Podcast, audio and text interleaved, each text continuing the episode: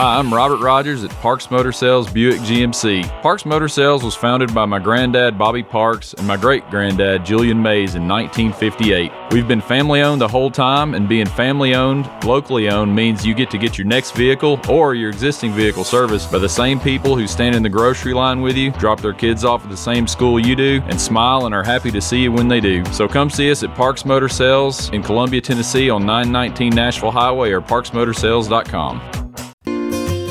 Hello, I'm Barbara Lincoln with Holland's Pharmacy. You may have heard our previous commercials about compression hosiery that we carry at Holland's Pharmacy. Well, we've recently expanded into a full line of knee braces, back, wrist, ankle, and other support wear. We will gladly help you get just the right fit for these items and, of course, special order items to ensure the proper fit. Come see us at Holland's Pharmacy, 1608 Hatcher Lane, or call us at 931 388 4233. 388 4233.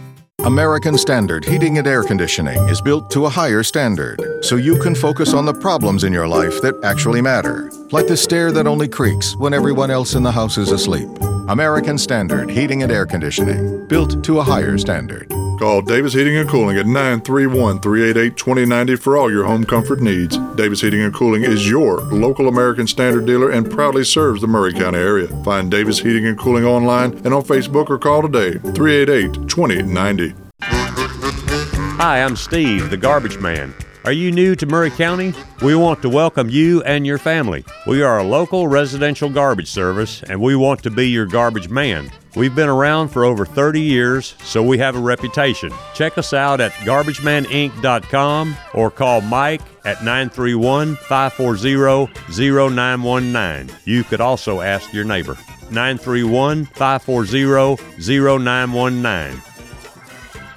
Are you thinking about a new fence? Maybe you need a pole barn. Then you should give Sands Fence Company a call. That's 931 309 1644. Will Sands has built his business based on the principles of honesty, quality, and integrity. Sands Fence Company has been in business for over 20 years, providing the community with farm, residential, and commercial fencing, as well as pole barns and buildings. Call today for a free estimate. Sands Fence Company, 931 309 1644. 931 309 1644. Brown's Body Shop has two locations to provide your vehicles with high quality body and frame repairs, the best paint jobs, and custom body fabrications. Brown's Body Shop has been successful for more than 50 years because of their highly trained personnel, competitive prices, superior customer care, and timely service. Don't put off body repairs or that custom paint job at Fenders. Go to Brown's Body Shop today, 1505 Nashville Highway in Columbia, to 129 Alpha Drive in Franklin. For 40 years, the Jeweler's Bench has worked hard for their customers and provided the highest quality jewelry at the best price. They keep going back. Recent renovations have allowed them to expand their inventory.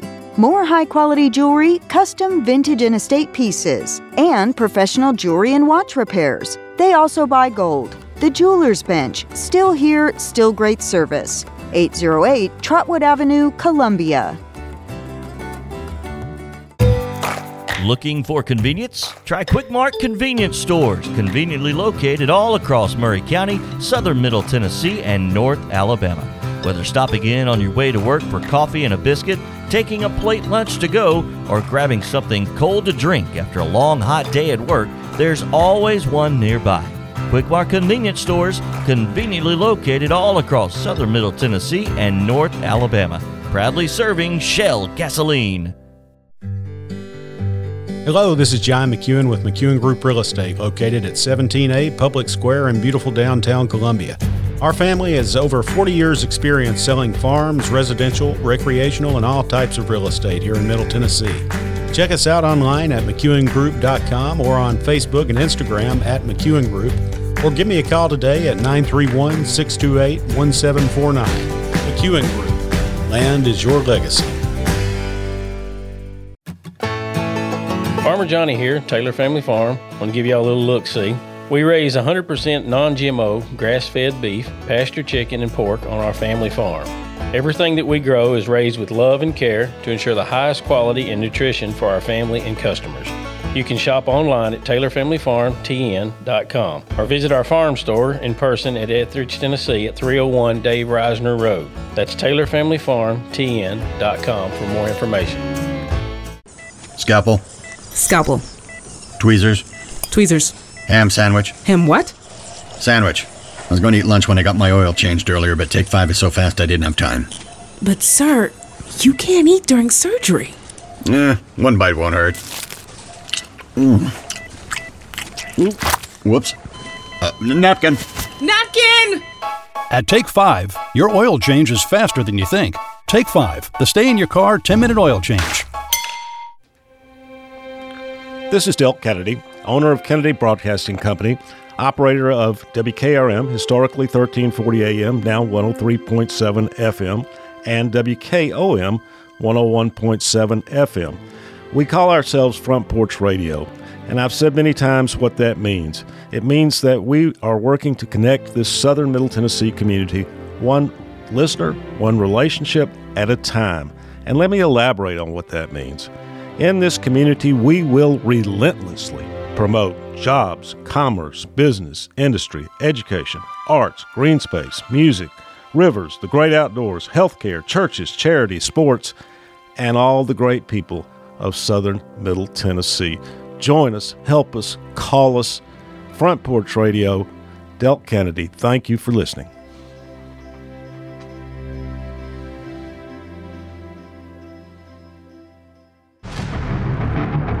This is Clayton Harris, and you're listening to 101.7 WKOM Columbia.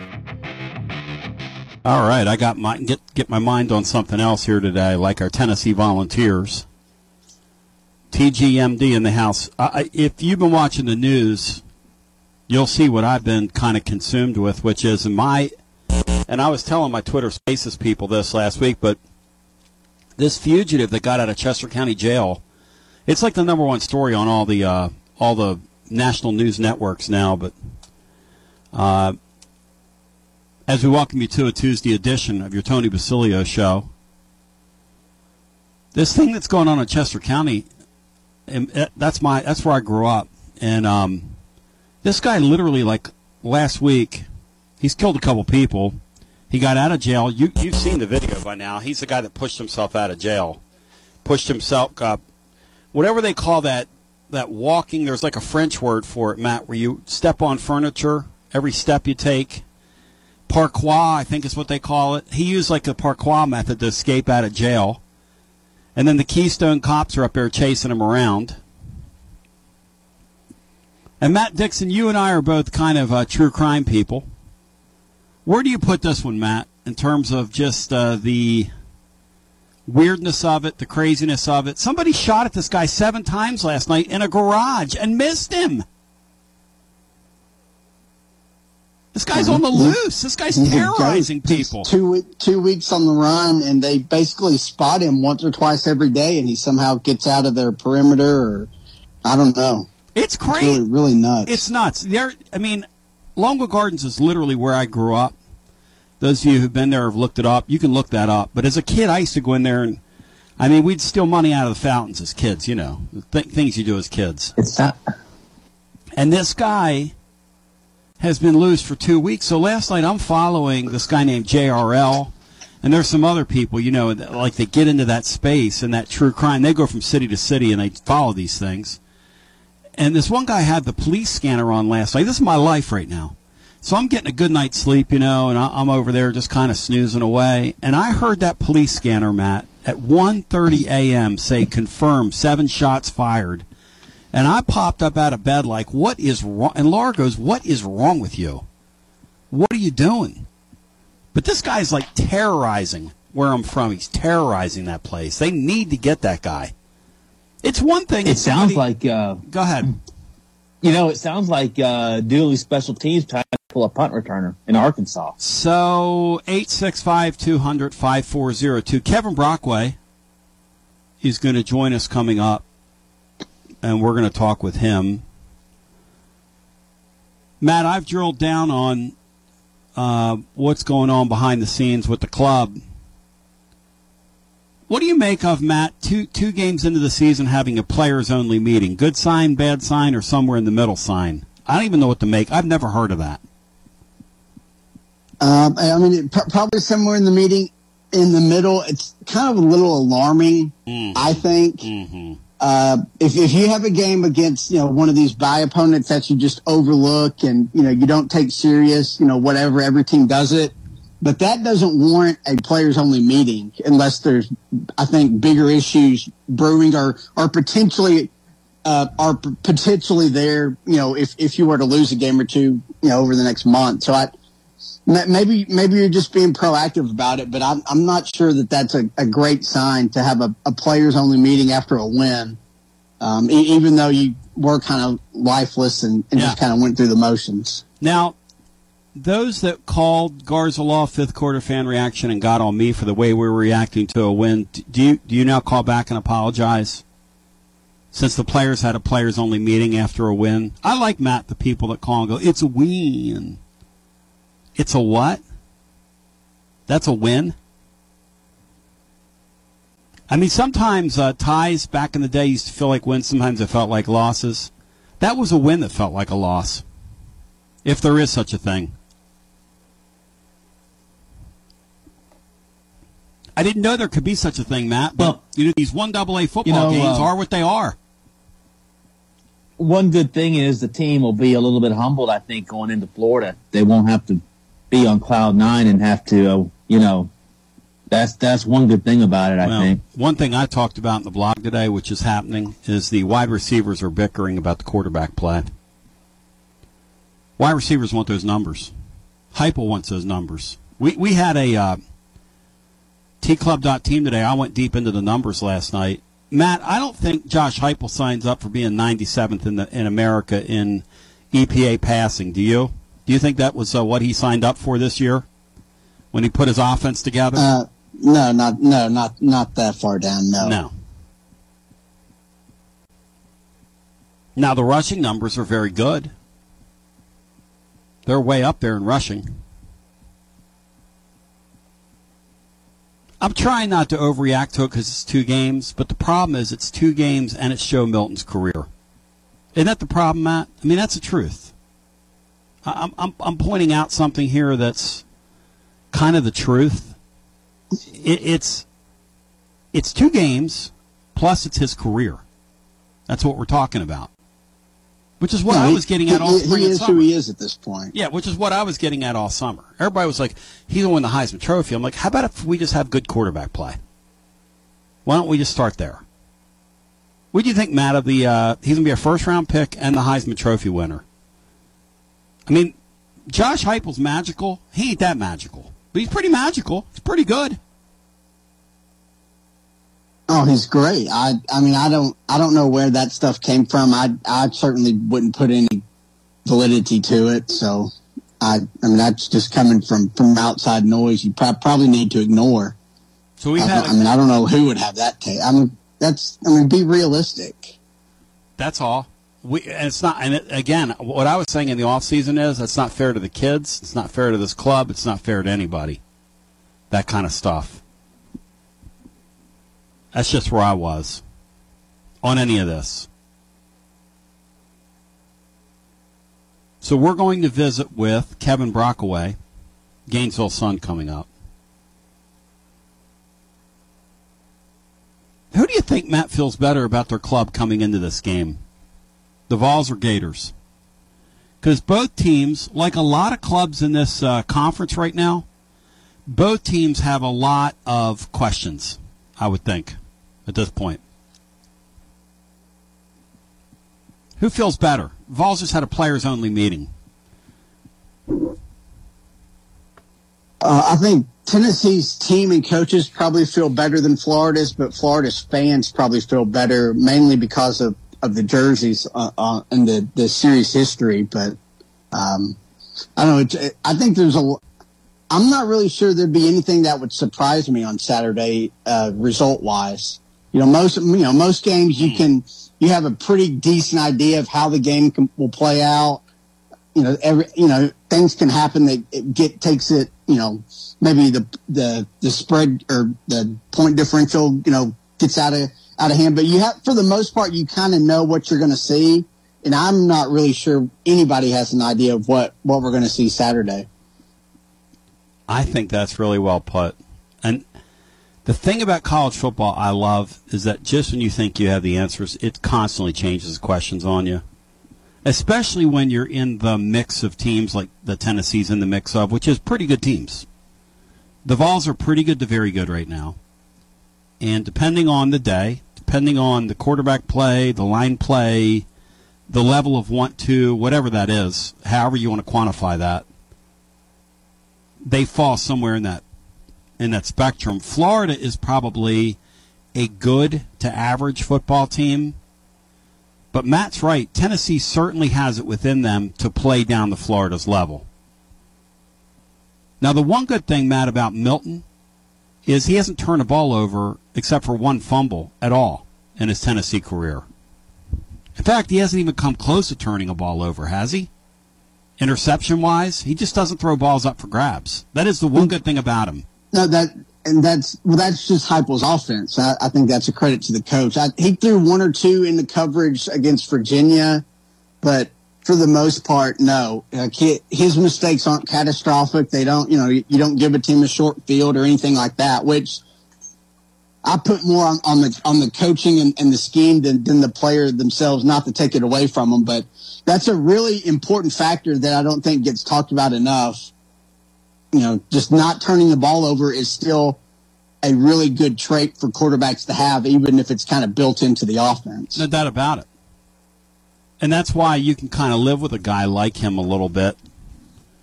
Because, look, when I play Florida, as long as I don't turn a ball over three or four times, I should be in pretty good condition against them.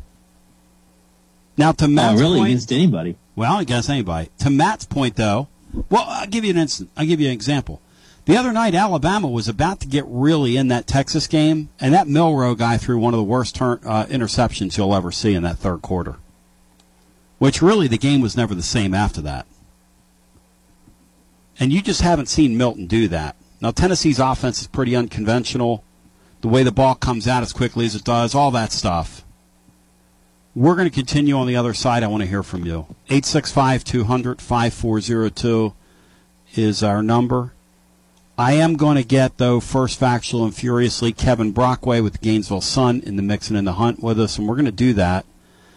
And I want to preview this Florida uh, team because Tennessee's got questions. Tennessee had a players only meeting after a week two game.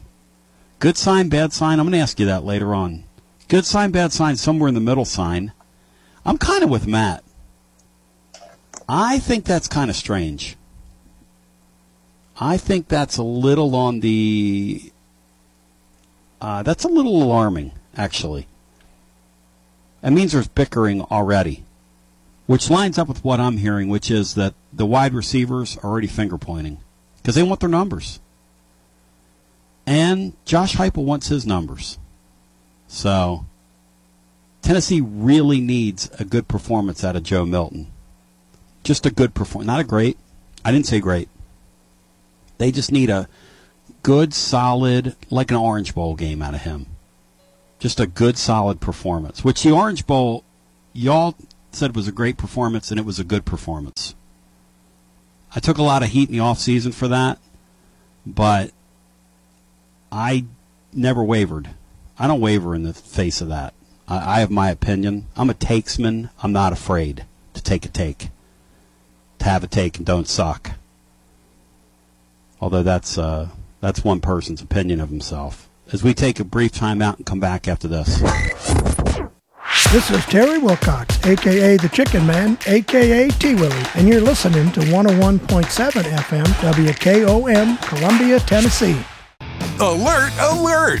Columbia Chrysler Dodge Jeep Ram has a huge announcement. We're expanding our service center to get you in and out quicker than ever. That's right, five new service bays to get your vehicle back on the road. Don't drive a Chrysler, Dodge, Jeep, or Ram. It doesn't matter. Our certified technicians are trained to work on all makes or models. More service, less time. Only at Columbia Chrysler Dodge Jeep Ram. Family owned and operated. You can count on us. This is Dr. Dominic Mancini from the Dr. Gill Center. If your car was damaged in an auto accident, chances are you'd fix the car. Why wouldn't you give that same attention to yourself? Untreated whiplash injuries of the spinal column may lead to conditions such as headaches, numbness in the arms, neck and back pain. The doctors at the Dr. Gill Center specialize in detecting and treating such injuries from an auto accident. Accident consultations are free. Call mepainfree.com or call 615 551 9224. In today's uncertain world, you can never be too careful about your family's financial future. That's why the Parker Group, a part of Baird's Private Wealth Management, is offering a free second opinion on your financial plans. Let us review your current plan, and we will identify any gaps and offer suggestions to improve it. Please call the Parker Group at 931 548 3737. That's 931 548 3737. Robert W. Baird and Company Incorporated does not offer tax or legal advice. Hi, Jimmy here for Columbia Ace Hardware. Columbia Ace Hardware now carries Magnolia Home by Joanna Gaines paint. Now their premium quality and huge selection of colors will be right in your neighborhood. Along with the award-winning service and advice Columbia Ace has always provided for your paint projects. Around the block, what you need in stock, with people who know their paint. Columbia Ace, the helpful place. Ace is the place with the helpful hardware, folks.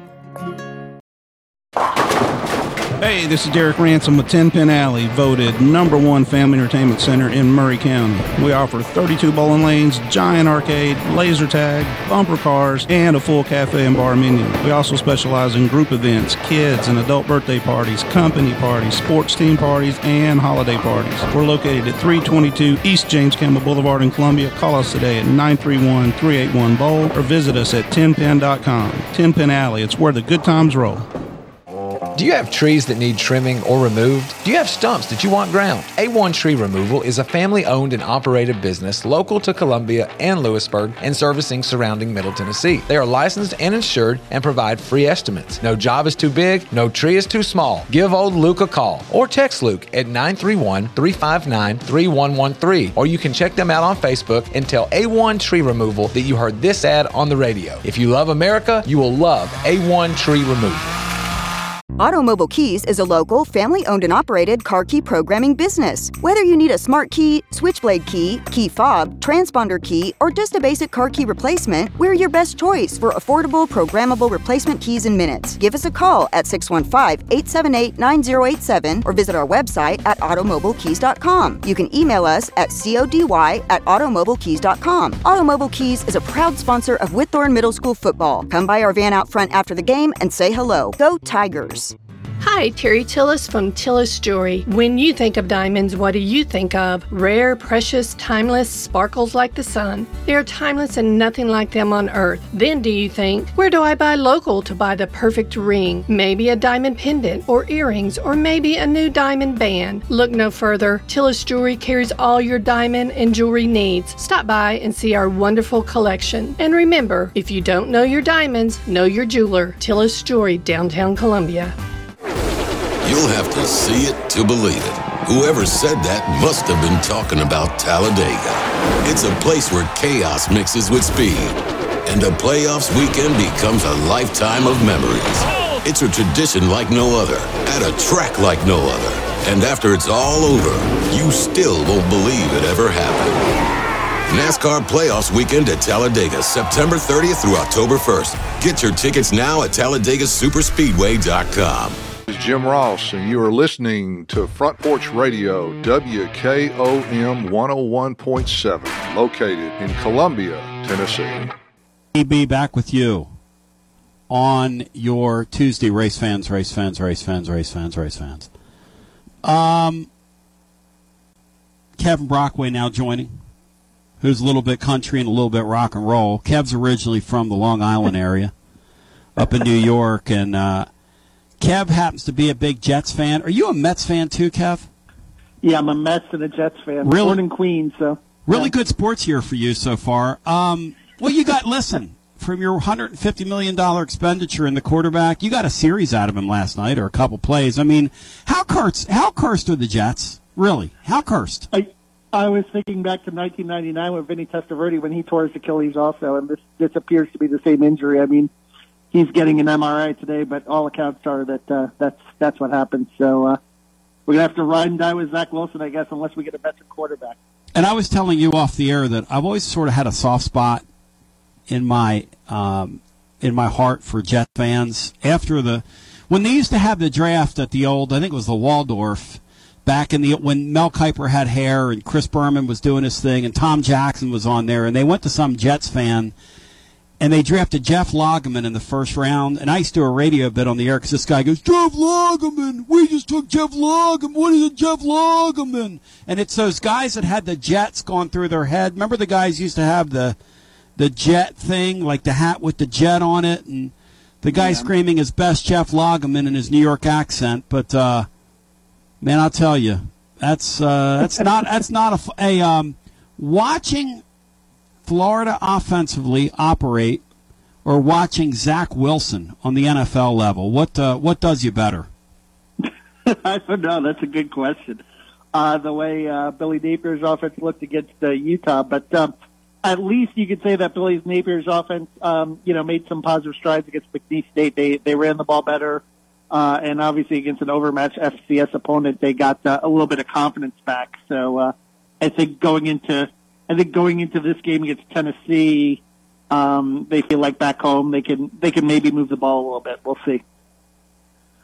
Uh, it's kind of interesting though when we peel this thing back and look at it because Matt Dixon, who's on here with us, who will chime in in a second, he just made a pretty interesting statement, which is there really isn't a result that could happen Saturday that's going to be really surprising in this game this is truly one of those anything can happen games. Like here, it's been uh, reported that Tennessee, after a win, uh, rather ho hum win, and a little bit of uh, I don't want to say dissension, but a little bit of uh, bickering amongst the teammates, had a players only meeting while they're two and zero oh on the year.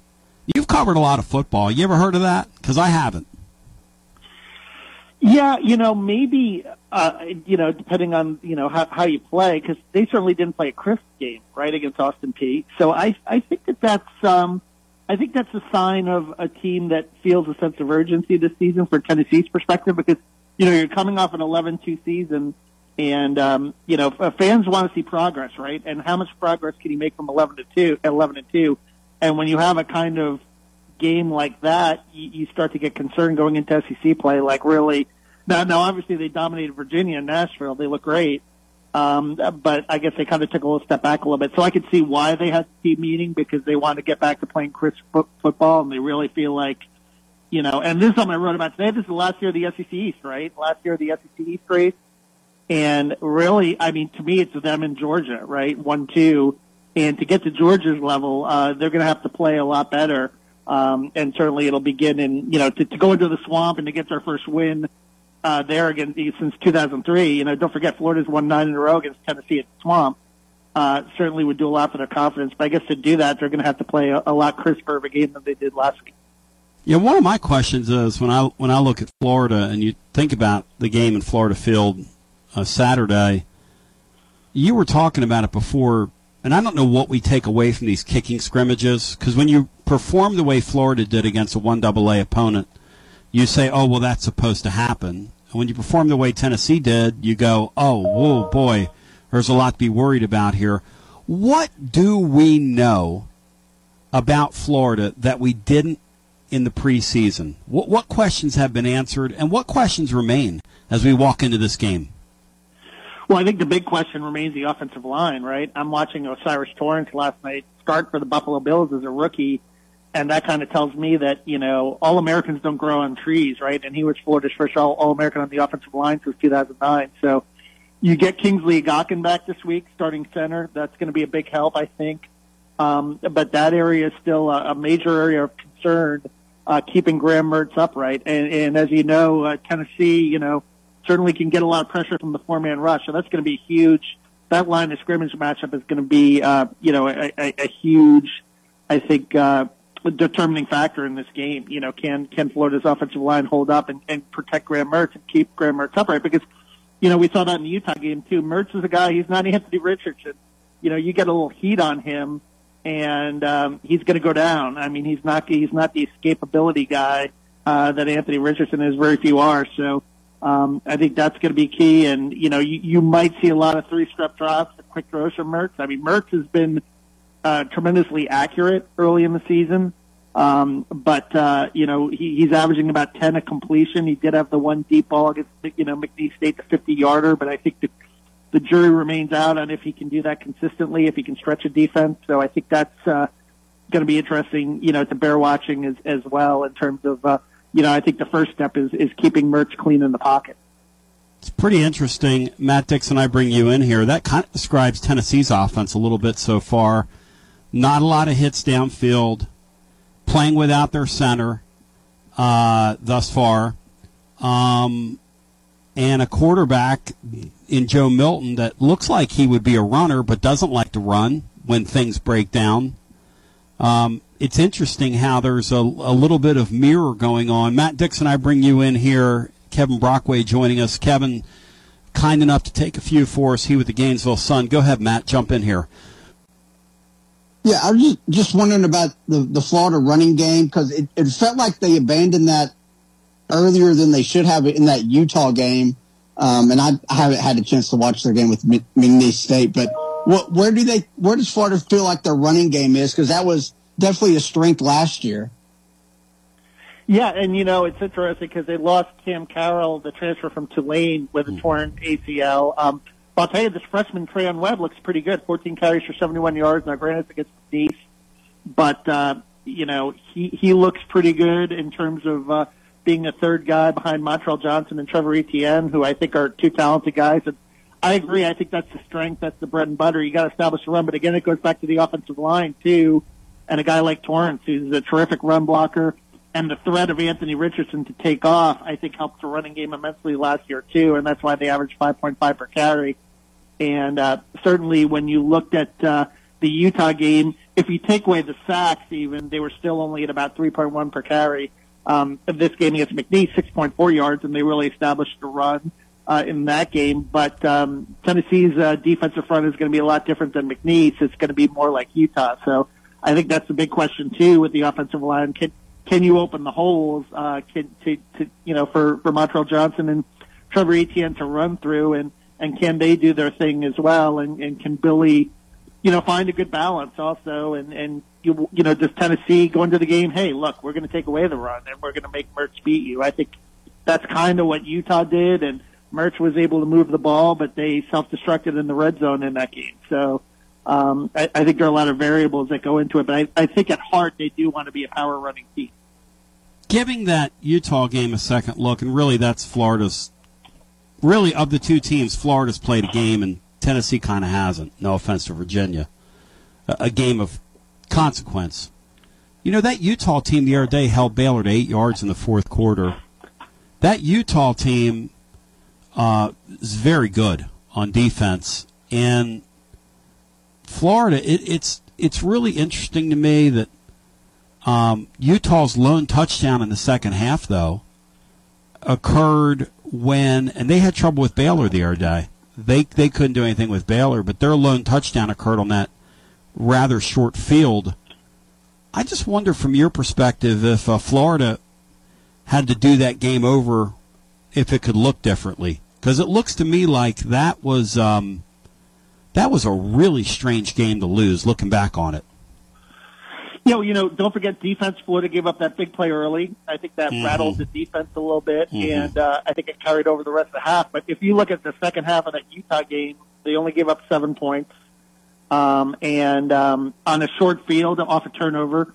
And McNeese State, they pretty much pitched a shutout. Other than that fumble at the end of the game, they would have had their first shutout since Vandy in 2021 and uh, gave up the fewest yards in a game since 2016. So I do think Austin Armstrong is doing some good things with this defense. They're rotating in a lot of guys, a lot of young guys uh, that are making an impact right away. Jordan Castell, a true freshman, is starting at safety.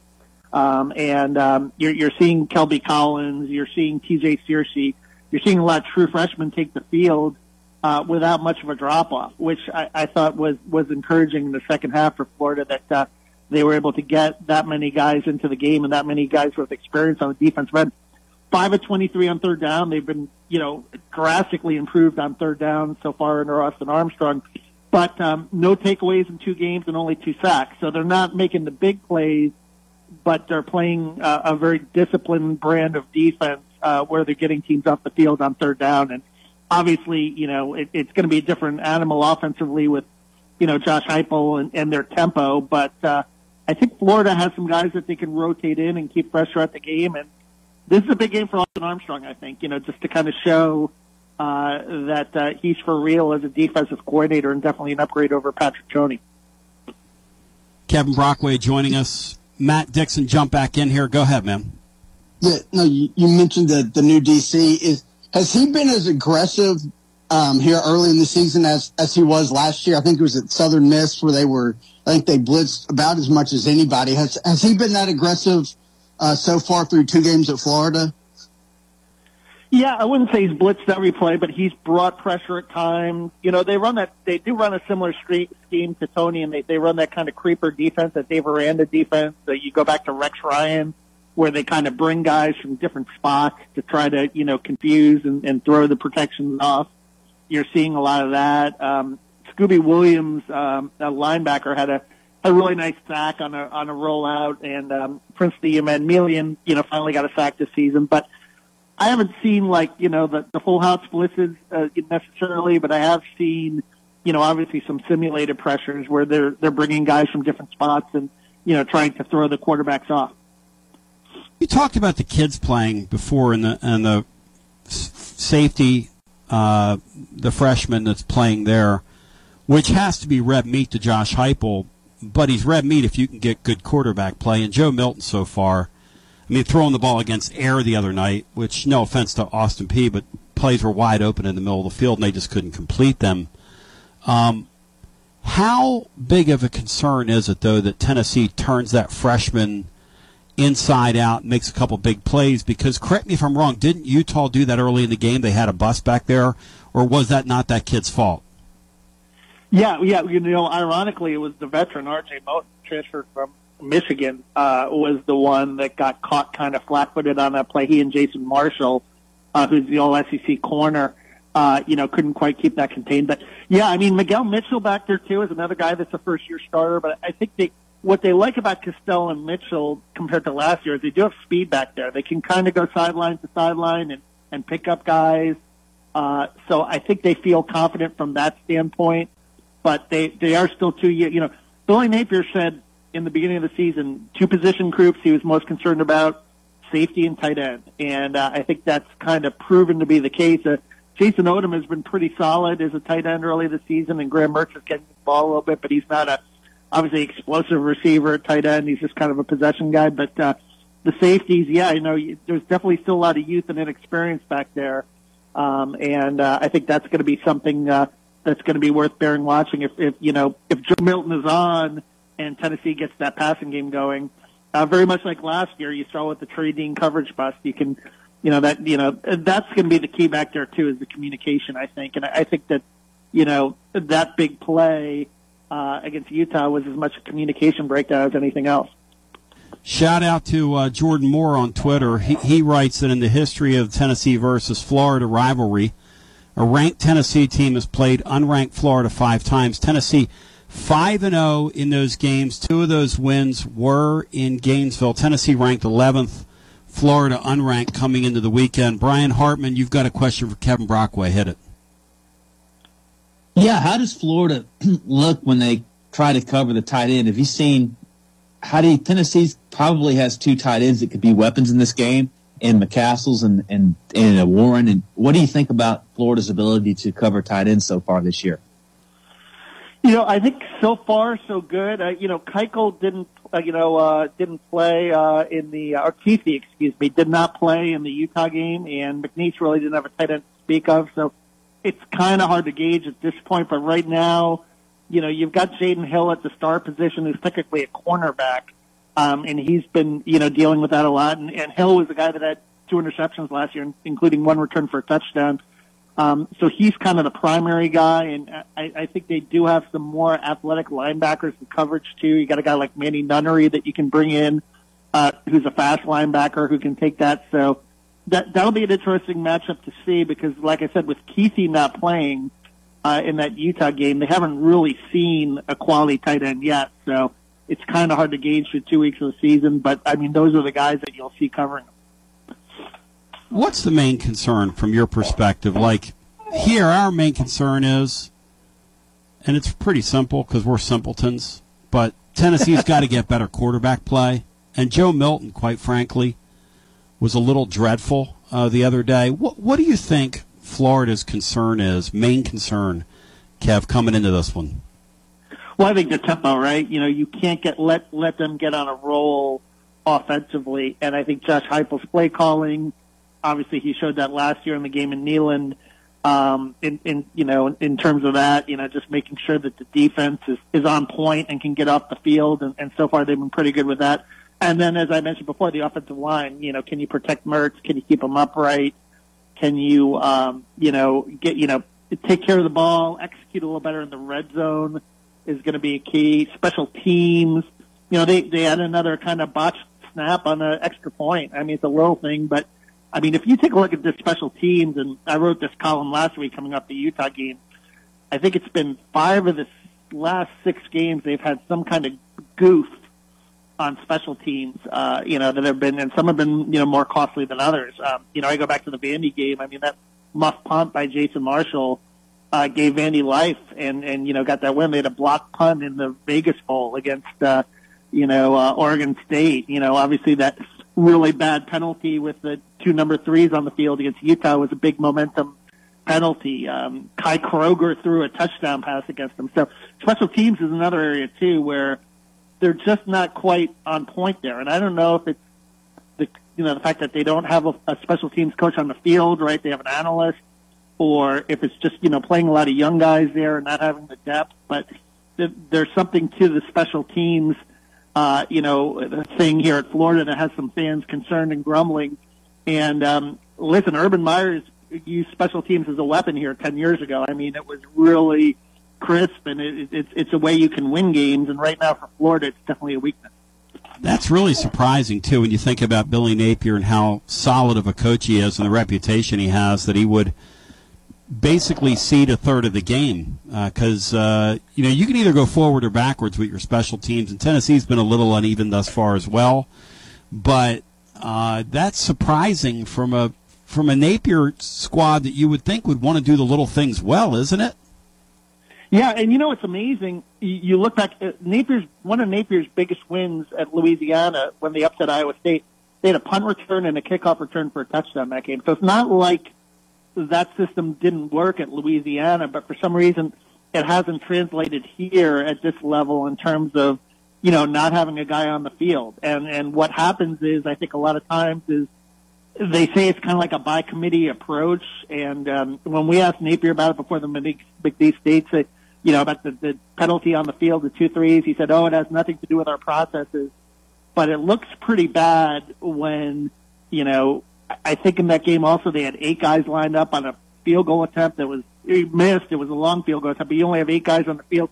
It kind of shows that there's a little bit of a communication breakdown there on the sidelines in terms of, you know, not having guys organized for those kind of changes. And and that, you know, Florida fans have picked up on it, and they're definitely not happy about it. And, and you wonder going forward if, you know, maybe next year they rethink the configuration of the staff and, and finally get, you know, at least a position coach dedicated to special teams on the field so that you could be a little more organized. Really strange. And that that can't go well. The whole having the two number threes, it made them kind of a laughing stock a little bit. The two number threes team uh, thing, Kev. You very seldom do you see that two guys with the same number on a field at the same time. Well, what's amazing is, uh, you know, Eugene Wilson was wearing number 21 all through training camp, and Napier rewarded him because he had such a great camp by giving him number three. So it was oh, kind of like no. a last minute number change for him, and who knows, maybe they were they were not worried about it all camp because they were wearing different numbers all camp. What a. Mm sometimes what goes on in modern college football. Matt Dixon, jump back in here. Kevin Brockway joining us.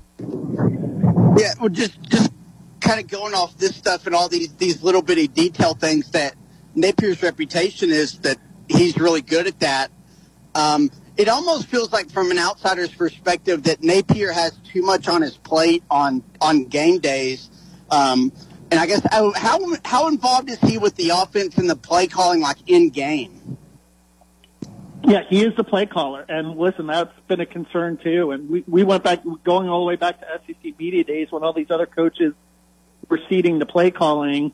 I mean, we asked him flat out about that, and he admitted, "Hey, look, it's something we have to evaluate, but for now, I feel like I can do it, and and he is doing it. And you have basically, you know, as a result, you have two offensive line coaches, so you put more emphasis on the offensive line uh, in regards to that and, and the development of the offensive line, and maybe it'll pan out in a, a long run. And you know, offensive line was a strength last season. It certainly was a weakness in the Utah game. It looked like it came around a little bit in the McNeese game, but. uh yeah, it, it, people have brought that up. Whether you know Napier has too much on his plate. To this point, his response has always been, "Hey, look, this is how we did it in Louisiana. It worked, so we're going to do it here." Um, but uh, there, there is a difference between you know coaching in the Sun Belt and coaching the SEC, and I think Billy is learning that as he's going. Kind of play caller is he, Kevin? Your in your opinion? I think he's um, a little conservative. I, his his thing is establishing the run um, but if teams show in the box, um, you know, he, he talked about, hey, some games you're going to run it more than you're going to throw it. Some games you're going to throw it more than you run it, depending on the looks that he gets.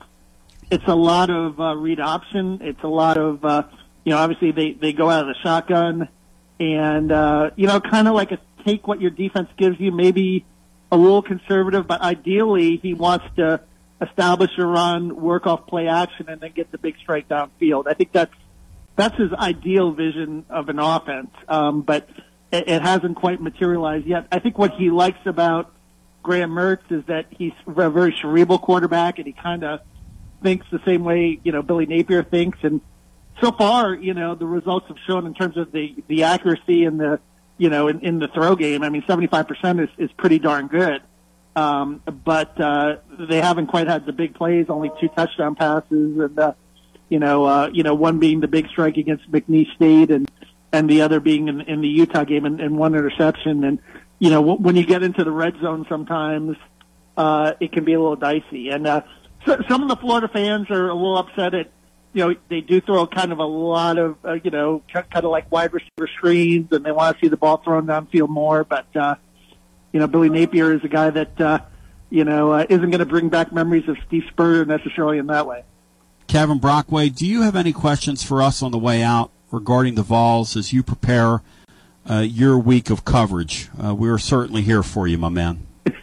well, I appreciate it. Uh, I'm just curious about how fans are receiving Joe Milton so far. You know, I remember the Joe Milton in Michigan that threw three interceptions against Indiana in 2020. So I know he's a guy that can be up and down. I, I see almost like a lot of Anthony Richardson to Joe Milton in terms of, you know, this incredible athletic ability but a guy that can be inaccurate throwing at times and you know get into those funks. I mean, is that a pretty accurate assessment? Yeah, I think so. The thing about Josh Heupel's offense, I looked this up last night. Milton has not thrown an interception since he's been here. Now, he's had a turnover. He turned it over in the Pittsburgh game, fumbled a ball, but he hasn't and, and really hasn't been close to throwing interceptions. The problem has been his inability to hit open receivers, and that's an issue. The Kev, the, the thing that's really interesting about our fan base when it comes to Joe Milton is that in an era where people transfer at the drop of a dime when it's not going their way, Joe Milton sat there for two years after losing his job and gained a reputation around our town as a really good young guy who would cook meals for his teammates, apparently makes mean spaghetti. Um, oh, and yeah, and, and would host his teammates, became best friends with Hendon Hooker to the point where Kev last year when Hendon Hooker got hurt, um, he was on the sidelines in the driving rain down there in in on a cold rainy night in in uh, Nashville cheering and the first guy out to meet and greet his teammate and his best friend. So really unique relationship that Joe Milton has to the Tennessee fan base to the point where people are really, really cheering for him. However, this game, in my opinion, could change that, could change his relationship with the fan base because we all know these SEC gigs are about producing, whether you're a quarterback or a head coach or wherever you are. But to this point, fans have been pretty patient with him, pretty understanding with him, pretty long suffering toward him. Um, I will tell you, though, that I've heard internally that Tennessee's wide receivers are already grumbling a little bit because they're not putting up the numbers through a couple of weeks that they thought they would. And we all know that wide receivers are mercurial, uh, diva ish people, if you will. and especially when they see the class before them. And the understanding is that when I play in a Josh Heupel offense as a wide receiver, I'm going to put up video game numbers. And that just hasn't come to pass through a couple of games. So I'm starting to hear there's a little bit of that. And we were talking about that players only meeting. And I wonder, I wonder how much of that relates to the players only meeting. Uh, the fact that some of those guys on offense are already looking at the looking at their numbers and going, "Oh, geez, this isn't happening here," and you know, some of that trying to quell some of that stuff behind the scenes. Are, are there any other questions we can help you with? The other one is the, the Cooper Mays injury that you may ask about, and what's the status of Tennessee starting center? Yesterday, Josh Heupel had an interesting press conference because all these guys today, and as long as you don't have a commissioner, they're not going to give you injuries. I don't know how how uh, Billy Napier is with that stuff. But Josh Heupel's from the school of you could literally be be um, being carried off the field at practice on a stretcher, okay, in an ambulance, and they're going to list you day to day on his campus. Yeah. I mean, that's just the way it is. Yep. About Mays, Mays had a procedure in the middle of the summer um, that was first thought to be kind of minor I believe it's a little more extensive than what they've let on. And he's told people that he's out till October. However, Heupel is the other day, uh, yesterday, said he's going to play Saturday. They dressed him out. You know, they do that game where they dress these guys Yeah. out. And and again, when you follow this stuff, you learn that dressing somebody out. I remember a, a friend of mine. We were going back and forth this last night. Tennessee had a game where where Worley was severely injured several years ago. And, and Matt, who was the head coach that made him uh, put his uniform on? And it was painful for him to put his uniform on because he had like a shoulder issue. Matt, who was the head coach back then? That'd be Butch Jones. And Butch Justin Jones. Worley couldn't couldn't lift his arm like above his shoulder. See, that's had the truth. The same, the same guy that had Kendrick in there with a concussion. Well, interesting. so, uh, as Brian chimes in there, but this is the stuff we do in, in college football. So he's on the sidelines the other day. Um, in the same press conference yesterday, Heupel said, and you ought to look this up, Kev. Be a good note for you. He said he's he's when he plays Saturday, he's going to play. Blah blah blah.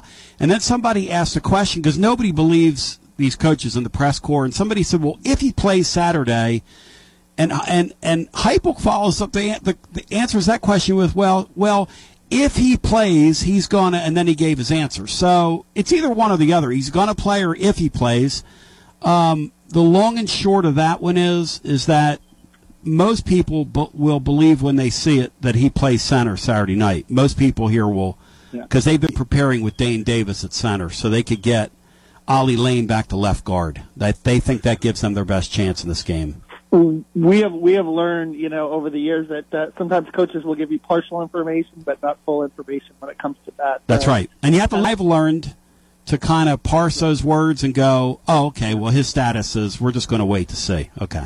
Yeah, yeah. Well, at the end of camp, when uh, Jack Miller lost his job to uh, Graham Mertz, uh, he was, uh, I think, uh, you know, working out on the side, and everybody said that, uh, you know, the people, the SIDs, were trying to tell me that it was basically uh, a, uh, we would call it, uh, not that big of a deal. He was only going to be out a week, and I did some investigating, and digging, and found out that uh, his shoulder was really screwed up, and he hasn't, uh, you know, put on a uniform since, and. Uh, I don't think you'll see him as a backup quarterback for uh, UF for the rest of the season. So Max Brown is the second guy behind Mertz. So if something happens to Mertz, you're going to have a quarterback with very little to any experience. Uh, I think he played a quarter last week against McNeese State. My Uh, uh, so that's that's uh, their quarterback situation is really thin. They've got really got to keep Mertz healthy the all. So if they put if they get Mertz out of that game Saturday, they're going to get a guy that uh, it's going to be going a million miles an hour for him. Yeah, exactly. Kev, you're the man.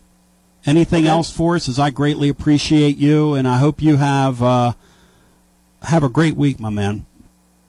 Yeah, well, just uh, let's hope that uh, the Jets could get a veteran quarterback because I'm not 100% sold on Zach Wilson. at this point. Hey, listen, Carson Wentz is sitting there waiting for the phone call, my man. Why not Wentz or Matty Ice, Matt Ryan? I'll take either one of them at this point. Yes. Hey, maybe Erik Ainge, you know? Yeah, get him out of retirement. Have a Dwight Gooden.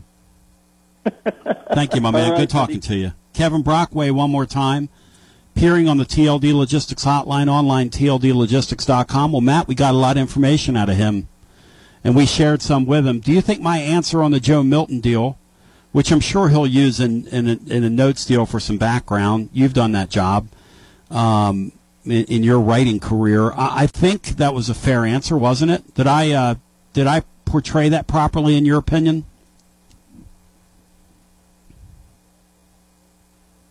What do you think, Dixon? Is Matt there? What do you think? Are you uh, muted, unmuted? Let's go back to the phones. I want to thank uh, Kevin Brockway for appearing on the TLD Logistics Hotline online at tldlogistics.com. And I do want to say a personal note. Um, Annette Shim Peters, it was great seeing you yesterday. Thanks for including me in the festivities uh, yesterday over Beaverbrook Country Club. That is a that was an interesting memory we had last night. We have a, a a little deal up at the blog today, and this might be the way the year goes. I was talking to somebody last night. Tennessee does not want to go to Nico right now. Now, could they do it at midseason? Yeah, they could do that at midseason. I think. I think they could. They don't want to do that right now, though. They don't. And I don't think most of our fans want to see a quarterback change. I think most of our fans are really rooting that Joe Milton can hang in there and have a good, solid year. I don't get a lot of. Uh, do you, Bry? Do you get the sense that most of our fans are like, "I'm sick of this guy," and I mean, he just doesn't draw. Now, now, if you get there and lose I don't Saturday, think- maybe it changes. What happens if they go down and he doesn't play great, but they get the win? Stay as quarterback. Stay as quarterback. Stay as quarterback. Because I I think that's that isn't off the table. Uh, that's that's probably what's going to happen. Actually, not only is that not off the table, if you were a betting man, you would bet he goes down, plays an uneven game, and they figure out a way to beat a team that's devoid of talent, which well, has been I- the series I think, here. I don't think he throws more for more than maybe 150 to 200 yards. right. And their running game is what what wins the game. I is totally, I think. I totally feel that. Although Matt Dixon's right, maybe they go down there and they scheme some stuff up that turns that safety around, and they hit a couple big plays like Utah did, and the numbers are skewed. Hey, I'm up for that as well. I just want to with a win. And my belief is if they get out of there with a win, whether he plays well or not, he'll keep his job. They lose that game and he looks bad, all bets are off at that point. And I think that's a fair and honest assessment of this thing. Let's go to the phones. We got some people hanging on for a while. It's TLD Logistics, online tldlogistics.com. Let's get our first call in. Hello and welcome. You're live on the show Hey guys, it's the Foley one. of Record. What's up, Paulie? How we how we doing? What's up, Paulie? I'm very concerned. Um, I, I give you this analogy. I feel like I'm 23 again, and I'm I got an hour wait to get into the nightclub because I think we're getting close to entering the club again. Do you, Matt? Do you feel like we could be going into the club here? I don't think. Um, Josh Heupel will ever let Tennessee fans go into the club No, again, Matt. that's no, no, not at all. I, I think that's very unfair. Um, your quarterback can struggle, but I, again, we've talked, we just talked about it. The biggest thing that I think you have going for him is your your quarterback's not going to get you beat and make in catastrophic turnovers, and that's what that's what put us in the club more times than anything right. else, and that's just that hasn't happened under Heupel. Part of the club, part of the club experience was seeing a guy go to the line, and seven guys are getting ready to rush, and he would never change protection, and just get absolutely turn his back to a group of uh, rushers and just get blasted from behind, and that's the very essence of the club. And I, I just I, I find that to be a really unfair comment you just made. Well, what scares me and what I see that compares me to this is there's a reason why he's not throwing interceptions. What is it? because he's getting he's getting the ball in his check down to the to the the back outside on both should be the last option, but that's all he wants. He he's getting that ball and he's already knowing that he's throwing it out there. He just doesn't. He's not seeing the routes. You have to anticipate where the receivers will be open, and it just seems like the minute he gets the ball, he looks and if it's not immediately there, he's going to the back. And guess what? That's what the defenses want him to do because they they're almost begging him to throw it to the back, and then four guys come up and tackle the guy. Is he being fair to Joe Milton right now, or is he treating him like Rick Barnes? In your humble opinion, uh, Matt Dixon? Well, I mean, I, they have been checking down a whole lot. Of, you know, part of what I'm writing about for tomorrow is is how many catches the running backs have compared to last year. But I I, I, don't think we know if that's by like if that is that what he's been asked to do these first two games, Right. Or is that just what he's checking down to on his own after after the snap? I think that's the question. I'm I'm not sure we have the answer to yet. I I do think the defenses are playing a lot you know a lot deeper coverages, which leads to a lot of that underneath stuff being wide open. Because they they want to take away the one play, two play scores. Yep. Because when it comes down to it, they know he needs to. If he's gonna, you know, dink and dunk, he's got to throw seven, seven, eight, nine, ten completed passes to get down the field. They're, that's what they're asking him to do because they don't think he can do it. Now, I got I got killed the last two or three months, and I was saying that we lost four NFL players on offense and the quarterback coming in is not as good as the one we had. So there was going to be a drop off, and I think that that's been the hardest thing. Is you know, I mean, I heard on a, another show that the reason he didn't play well is because they, he didn't run through the tee. Now, come on.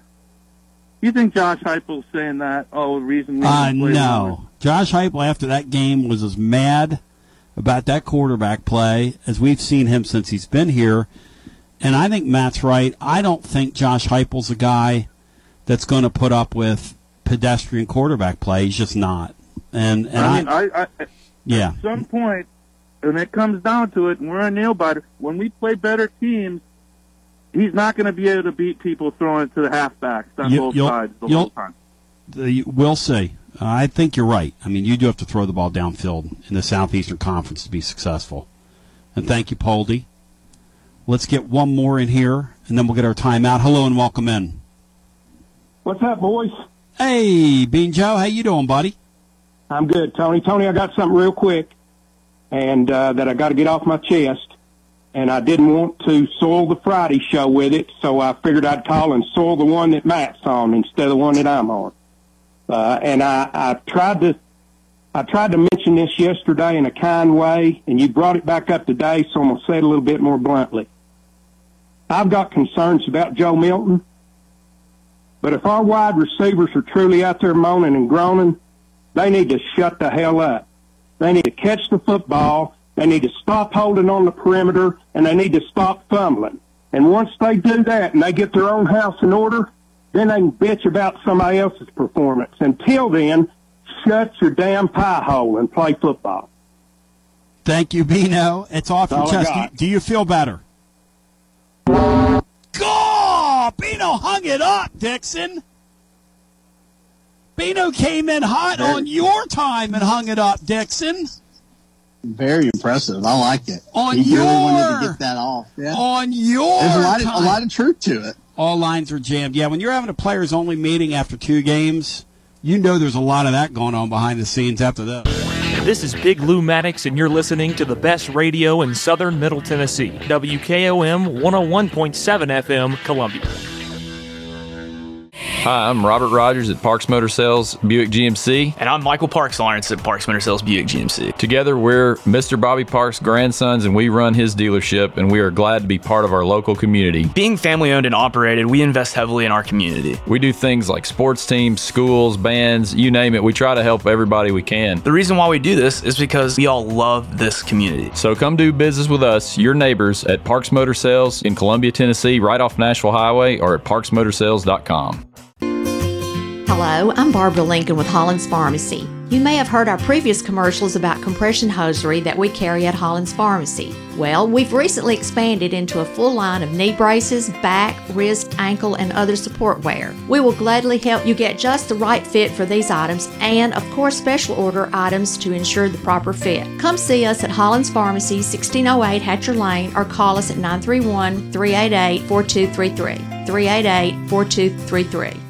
American Standard Heating and Air Conditioning is built to a higher standard so you can focus on the problems in your life that actually matter, like the drywall that somehow isn't. American Standard Heating and Air Conditioning, built to a higher standard. Call Davis Heating and Cooling at 931 388 2090 for all your home comfort needs. Davis Heating and Cooling is your local American Standard dealer and proudly serves the Maury County area. Find Davis Heating and Cooling online and on Facebook or call today 388 2090. Hi, this is Steve, the garbage man. Y'all have heard me talk in the past about Packer, our mascot dog. Well, I have some sad news about Packer. She recently crossed over the Rainbow Bridge to join our other beloved pets of the past. Packer lived out her final days on our farm in Water Valley. She had a great 14 years of life after being rescued by Don from being thrown away as a pup in someone's garbage. Rest in peace, Packer. Are you thinking about a new fence? Maybe you need a pole barn. Then you should give Sands Fence Company a call. That's 931 309 1644. Will Sands has built his business based on the principles of honesty, quality, and integrity. Sands Fence Company has been in business for over 20 years, providing the community with farm, residential, and commercial fencing, as well as pole barns and buildings. Call today for a free estimate. Sands Fence Company, 931 309 1644. 931 309 1644. For 40 years, the Jewelers Bench has worked hard for their customers and provided the highest quality jewelry at the best price. They keep going back. Recent renovations have allowed them to expand their inventory. More high quality jewelry, custom vintage and estate pieces, and professional jewelry and watch repairs. They also buy gold. The Jewelers Bench, still here, still great service. 808 Trotwood Avenue, Columbia. Hello, my name is Connor Mims. My wife Bradley and I live in Columbia, Tennessee, in Riverside. I am a deck and porch builder, and my wife is a second grade teacher at Riverside Elementary. My specialty is designing and building elegant and comfortable porches and decks. Let me work with you to design and build the porch or deck of your dreams. Give us a call today from our website, mimsmodernlandscape.com. That's mimsmodernlandscape.com, and check out what we have to offer. Thanks. Imagine all the hits you love in one collection. Live it up with favorites like I won, did you hear me? I won! Or the timeless treasure, I just won $5,000! And who can forget the all time classic, Look Who's Going on Vacation! Get your hands on the cash loaded Hit Instant Games collection at your nearest Tennessee Lottery retailer and let the good times roll. Only from the Tennessee Lottery. Game changing fun. Please play responsibly. Make it a happy new year! Become the Powerball First Millionaire of the Year, announced live on Dick Clark's New Year's Rockin' Eve with Ryan Seacrest. Enter to win a VIP trip for two to New York that will include a three night stay at a luxurious Times Square hotel, a chance at a million dollars, and more. Enter any Powerball ticket at tnviprewards.com by October 31st. From the Tennessee Lottery, game changing fun. Please play responsibly. This is Jack Cobb with Maury County Public Schools and the Big Yellow School Bus. You're listening to Front Porch Radio on 101.7 WKOM in Columbia, Tennessee. Tony B back with you. You know, some people are wondering, and I want to bring this up and then we'll go back to the phones. But some people are wondering about Alex Golesh and his leaving. You know, he's been by Heupel's for many, many years. And, you know, what kind of impact that's had or having or, uh, you know.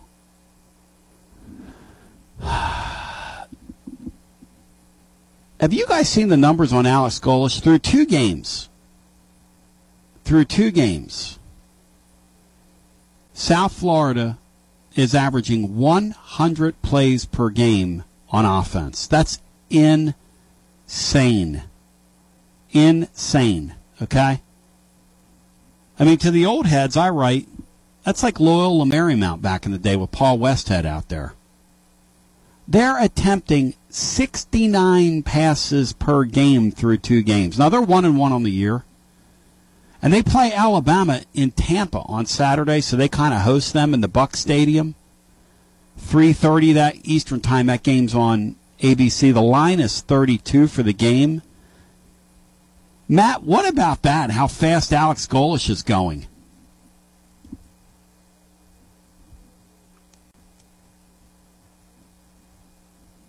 Is Matt there? What happened to Matt? What, where's what's Matt doing to me today? It's like optional here. Let's go back to the phone. Sorry, I'm sorry. Yeah, I, am having trouble with the mute button. So. Go ahead. No, I, it's it's really interesting. Um, you know, I think Brown brought it up during the break. How much is Tennessee missing Golesh? Because I, I think there might be some some situational stuff there that that maybe he had a good eye on that that maybe just kind of aided or helped Heupel in a lot of a lot of key areas.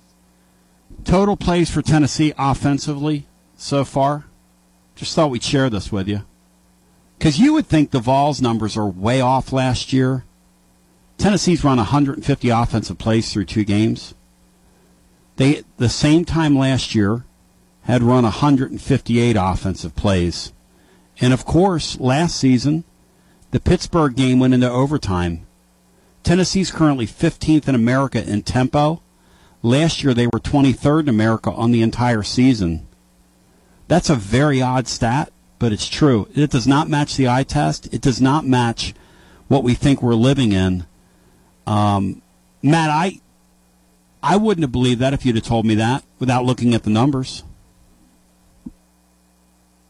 No, and I just some of those can be kind of skewed. Like there were so many games last year that Tennessee had won – you know, early in the third quarter where I'm not sure they went with the breakneck tempo like for four quarters, and that might affect that some. Yeah. But um, it, it is interesting. I, I wouldn't have I wouldn't have thought that because I actually think they've been going uh, looking to the sidelines and slowing things down a lot more this year. And from you the, know, from part the, of it might be the incomplete. The more there's more incomplete passes, so the clock doesn't run, from allowing for more plays that's an interesting thought. From the sport of college football, people are wondering about the clock rules. This is overall. This is every game now. Okay.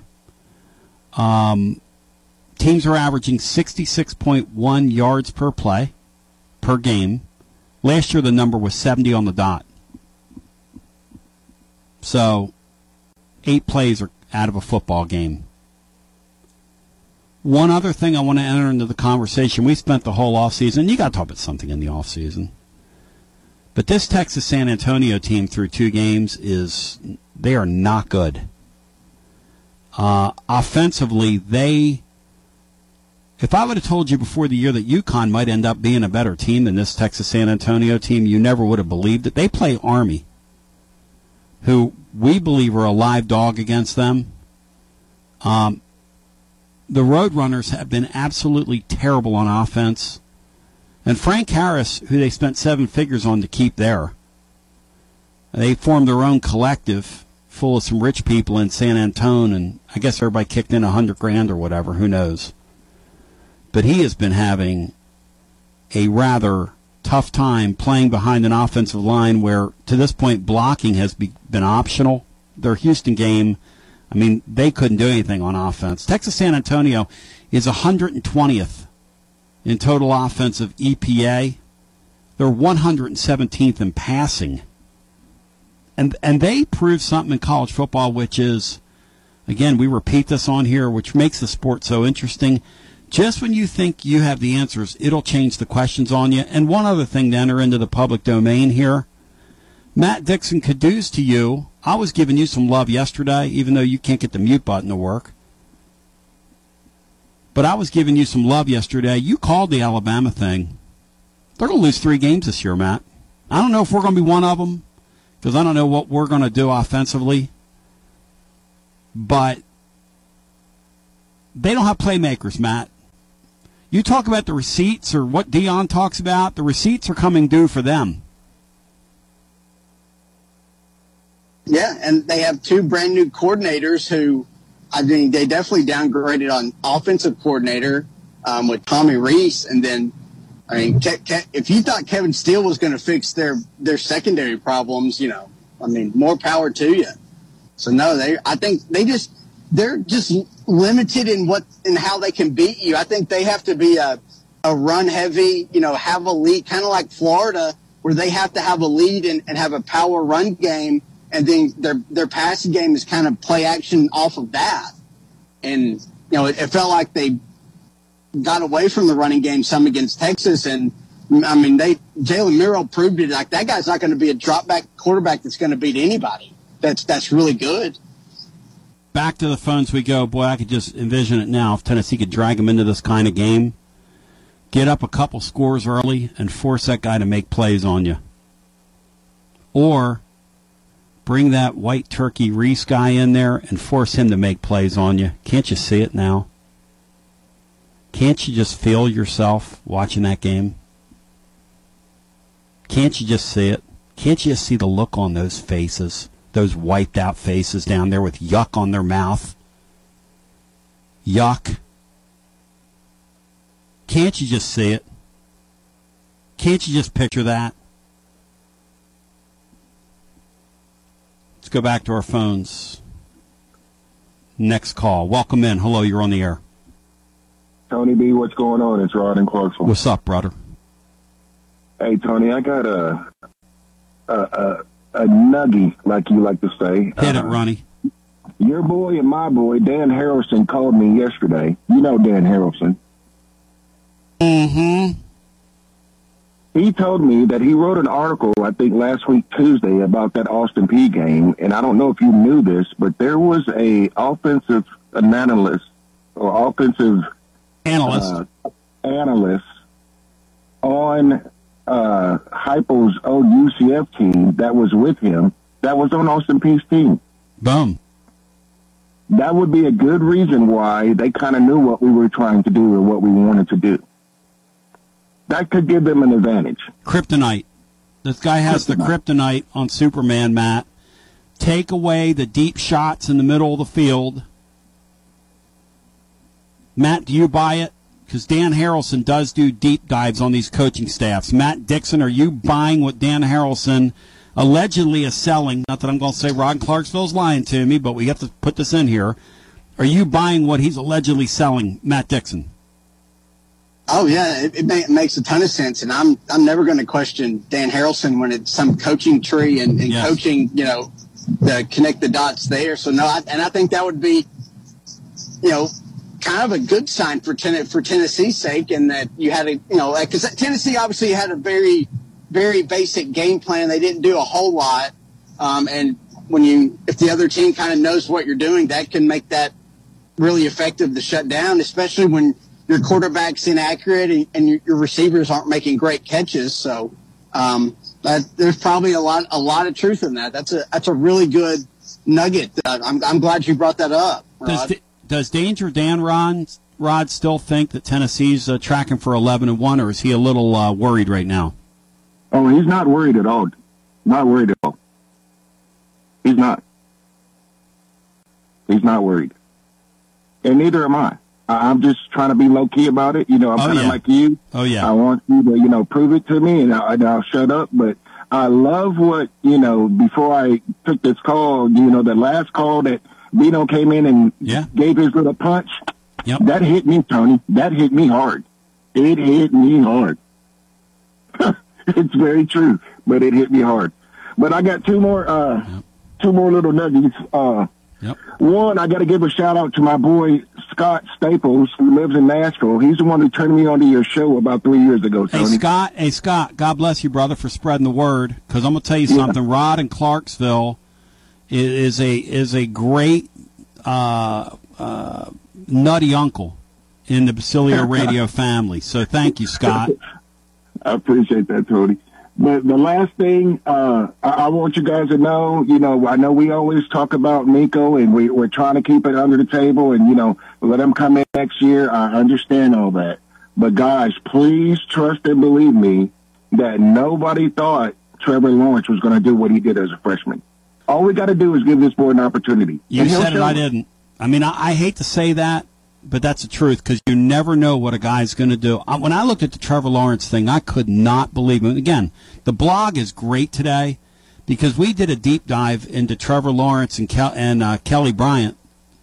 And you know, Kelly Bryant at the time uh, had led his team to the playoffs the year before. It was unprecedented when they decided to bench him. He he was such an accomplished quarterback, and he was four zero oh on the year. Now, granted, Clemson has the luxury of playing in a league where you can ramp a freshman up.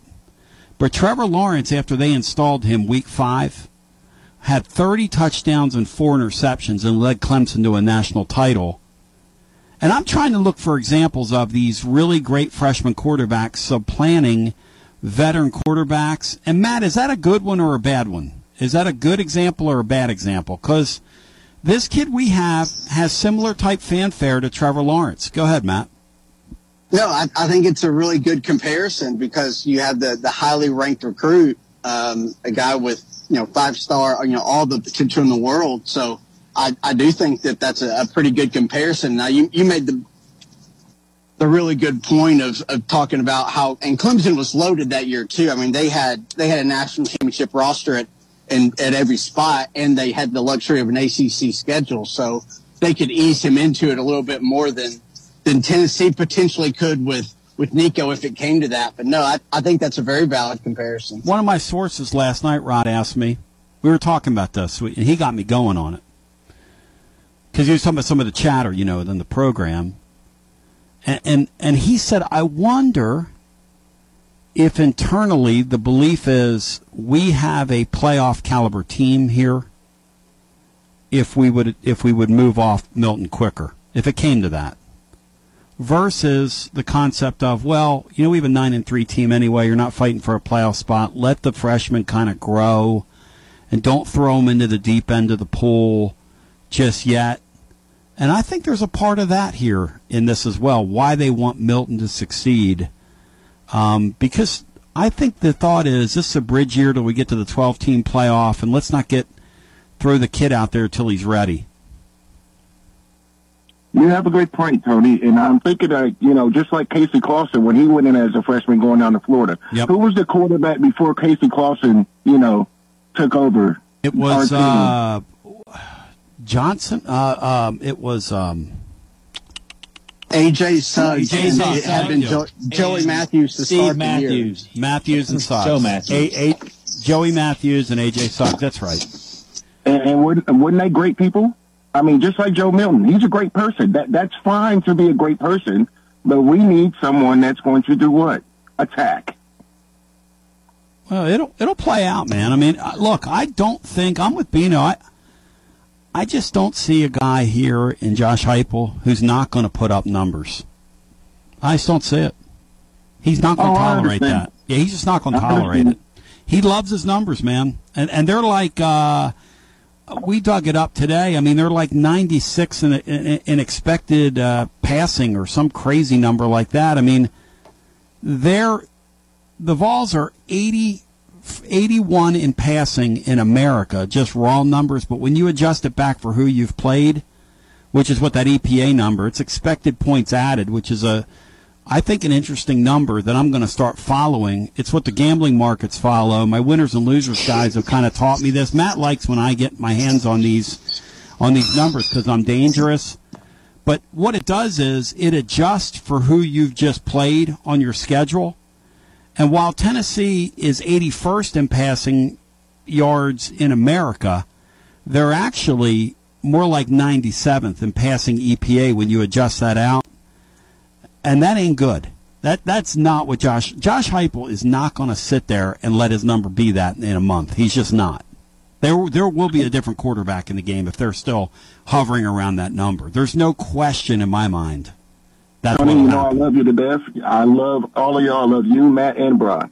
But I have to say this last point, if you don't mind, real quick. If I was six foot four and 230 pounds, like Tim Tebow was, like Cam Newton was, I'd be running over people. Go balls. Thank you, but the the deal with Joe Milton is you cannot make somebody something they're not. I mean, we we knew early on he's not a contact guy. That's a fair assessment of him, right, Matt? I mean, he's not a guy that's going to. And I don't blame him. I don't want to get hit either. No, he had. I think he had that nice stiff arm um, against Virginia, but for the most part, no. And I mean, in his defense, you don't want your quarterback taking a whole lot of contact. That's right. Um, but with his size, he should he should be a, a more physical runner or a bigger running threat than he is, which makes what Napier said that he's a more of a running threat than Hendon Hooker.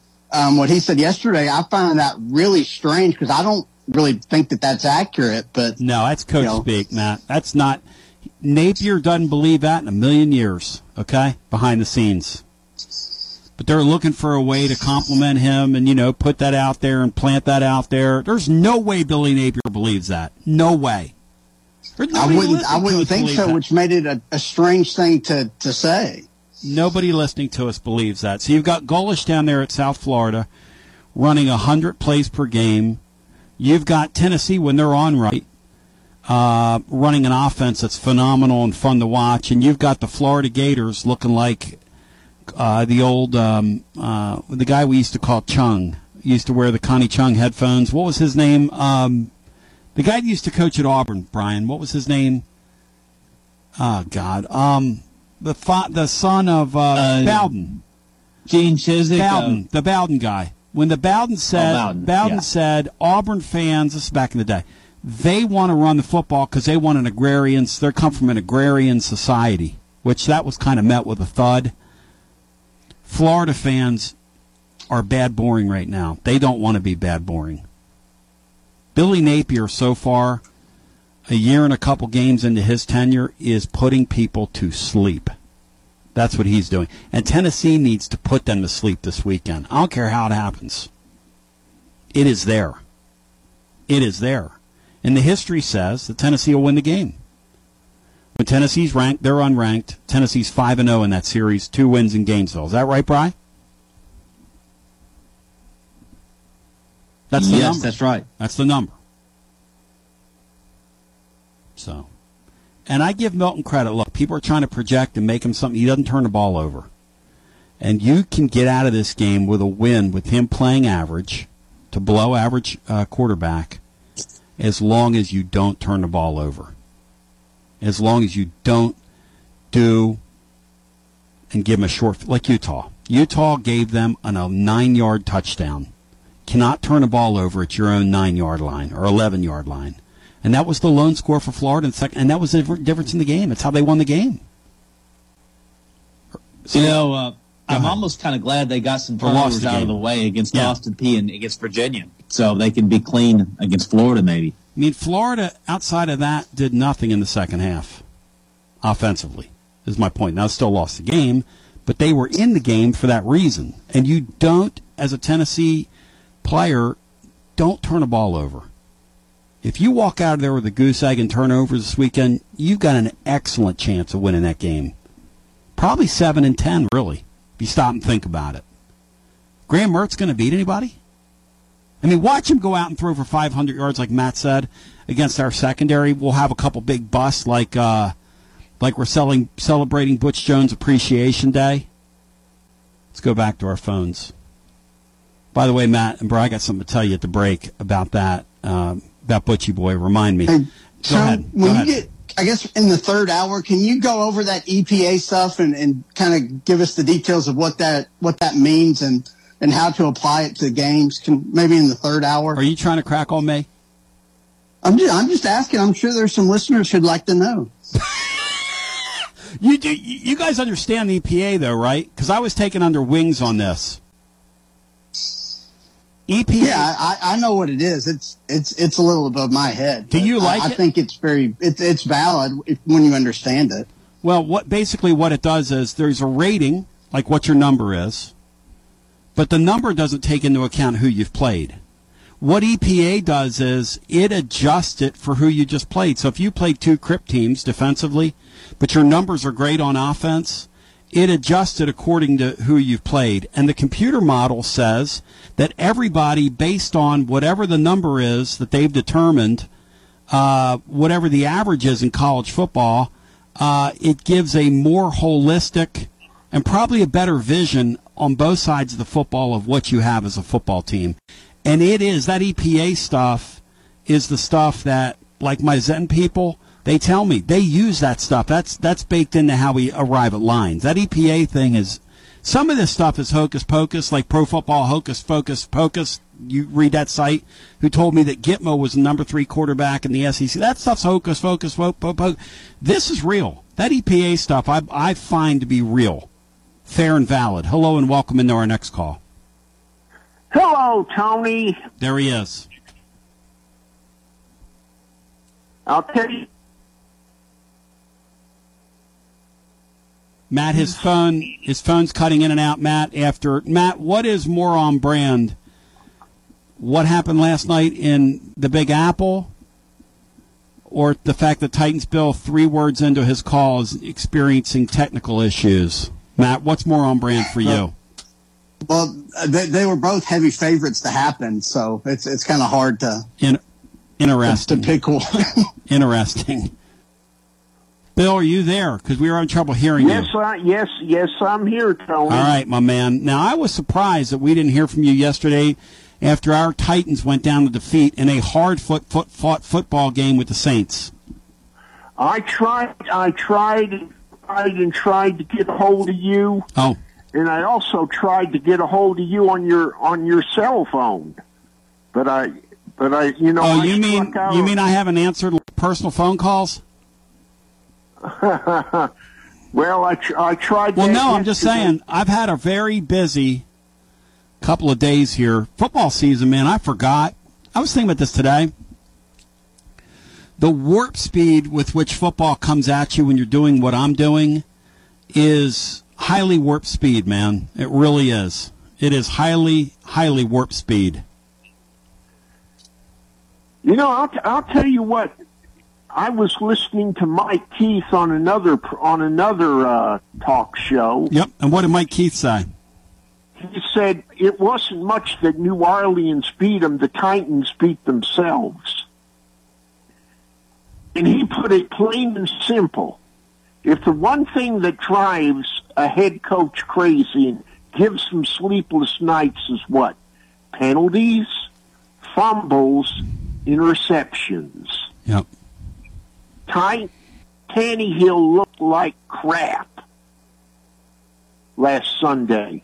buddy of mine who's a big NFL, I don't know, I guess you call him a player. He's really into it, loves it, can tell you everything about the league inside and out. He swears he's cooked. He thinks Tannehill's cooked. Um, I was talking His, to his yeah. EPA is really bad. Just getting absolutely roasted by Matt Dixon. Well, I'm not. Lo- I'm. Well, I believe he'll rebound. Yeah, he thinks he's cooked. Bill. I don't know. I hope he's not. You know me, because Yeah. when when the it's either the Philadelphia Eagles for me or the Titans. You know that. Yeah. Well, look. Your Eagles only beat the Patriots by five points. Bill, you guys lost to the Saints. I would kind of leave it at that. And looked bad, boring doing. The Titans look like a, no offense.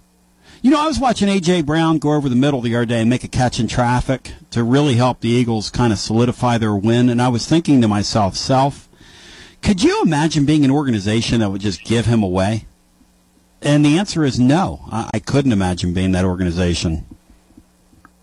Because that truly is one of the dumbest things I've ever seen. I'll tell you what I believe the Jets ought to do. Yes. Maybe work out a trade with the Titans and make them an offer they can't refuse. And what do you want to give them? I want to give give them Will Levis for a pair of draft choices. Okay, I would give you two ninth round picks for him. How about you, Bry? For Will Levis, what would you give, Bry? A ninth and a tenth round? What would you give, Bry?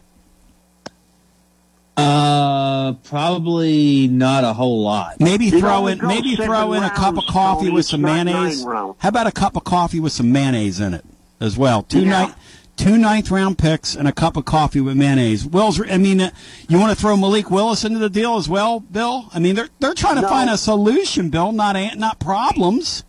No, no, keep Will, keep Willis. Get rid of get rid of Levis. Bill, what is your current read on how many wins for the Titans this year after week one? We can't overreact to week one in the NFL. I'm a believer. I'm not. Yeah, here's my I'm thing on the not NFL. Here's my thing on the NFL. When teams don't play their regulars in preseason games and the game looks as choppy as it looks, it's hard for me to take your product seriously till about four weeks into the season because you see things that are just absolute anomalies. For instance, the the Giants game the other night. Have you guys seen this graphic uh, for all the things that happened in that New York Giants game the other day? It you could take a roll of quarters and stack them to the moon uh, versus what happened. No team has ever lost forty to nothing or worse, lost the sack battle seven nothing or worse, lost the turnover battle three by 3-0 or worse, had a blocked field goal return for a touchdown and threw a pick six in the same season. The Giants did it all in one game the other night, Bill. They just flat out tore their kingdom down. it's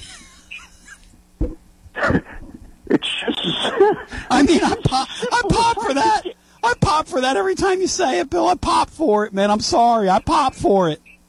It's it it's just simple. I I, uh, I watched a few quarters of that game, Yes. and I said, I, "I'm enough is enough."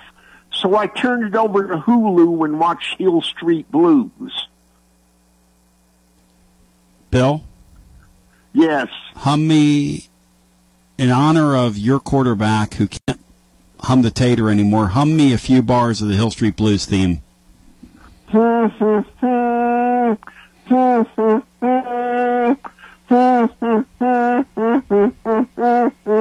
Dixon, if you're passing through town right now and you happen to have it on that dial, what are you saying to yourself?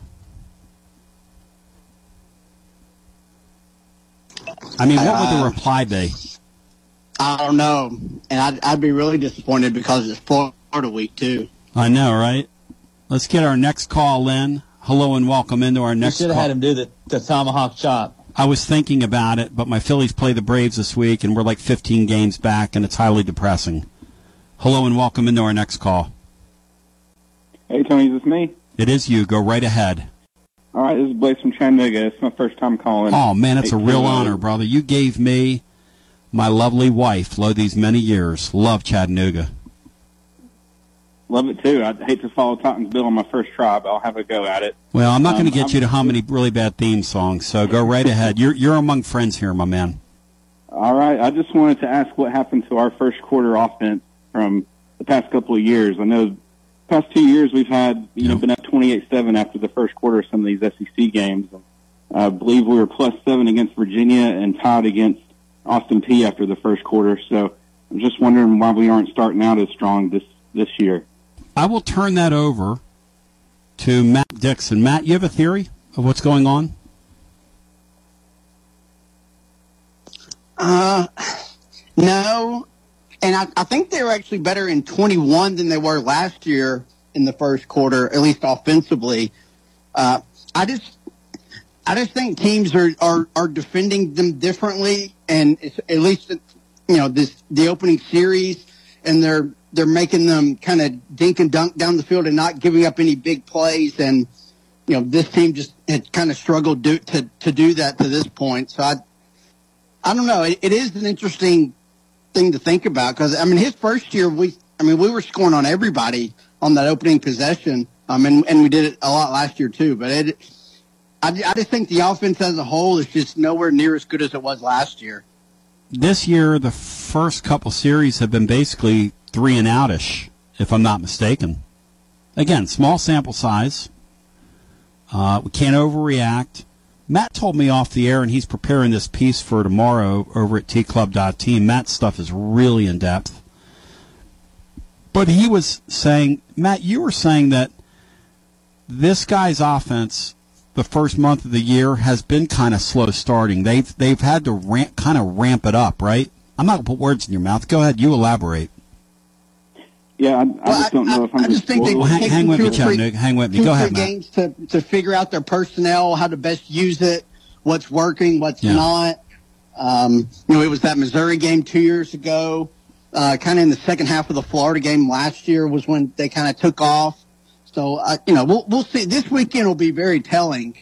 Um, but I think I think that Saturday was just the third time under Heupel that Tennessee didn't score a first quarter touchdown.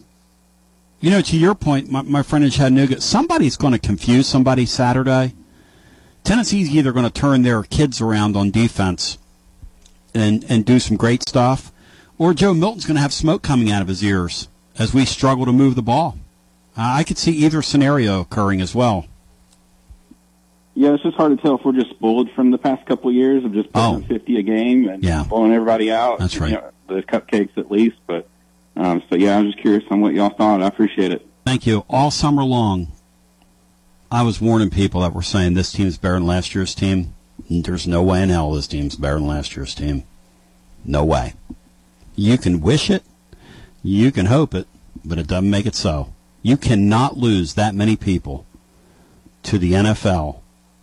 A guy that started a tackle the other day to the NFL, a guy that played his uh, role at quarterback better than anybody that we've seen here, maybe maybe ever in this Hooker guy, and tell me a guy that won your first ever Biletnikoff award, a guy that was going to win your first ever Biletnikoff award, and sit there and tell me this team was going to be better. There is no way that was ever going to happen. And I don't care if they take off from here. That still isn't going to happen. That thing last year and what these guys did was absolutely special. And to think it was going to just occur again, I mean, look, I want to win at Florida. They they were beating people with style. They went to LSU last year and destroyed them like they weren't even there. You think this team's going to do that? This team couldn't do that in five tries. I mean, you got to get real about it. Look, my number coming into the year was nine and three. My number remains nine and three, based on what I've seen. Now, am I a little surprised the quarterback play is not better? Yes, I. Or the passing game's not better? Yes, I am. That's the only thing that's really kind of surprising to me through the first couple games is it's not more like to Matt like Matt, what matches. it's not more vertical, and it's not more. Um, well, it's just not more fun to watch. It's just it hasn't been fun to watch at all. Actually, we'll go back to the phones. I want to hear from you. 865 200 5402. We continue with more on your Tuesday edition after this. This is Big Lou Maddox, and you're listening to the best radio in southern Middle Tennessee. WKOM 101.7 FM, Columbia. Celebrate you with a new vehicle from Chrysler Dodge Jeep Ram of Columbia. We have a huge selection of new vehicles waiting for you. We're talking cars, trucks, and SUVs. And if you're in the business of selling your vehicle, we've got you covered. We'll buy from you even if you don't buy from us. At Chrysler Dodge Jeep Ram of Columbia, we're locally owned and operated and proud to serve our community as the largest CDJR dealership in Tennessee. Find your new ride today when you visit Chrysler Dodge Jeep Ram of Columbia. Hello, this is Rick Tillis from Tillis Jewelry. What is a full service jeweler? experienced staff, custom designers, in house jewelry repairs, and beautiful jewelry. Yes, at Tillis Jewelry, we are passionate, knowledgeable, and committed to integrity. We strive to be the best in our community and in our profession. We build long term relationships and become part of family traditions that will cross generations. We delight clients by providing an unparalleled selection, superior service, and exceptional value. Tillis Jewelry, we exceed your expectations.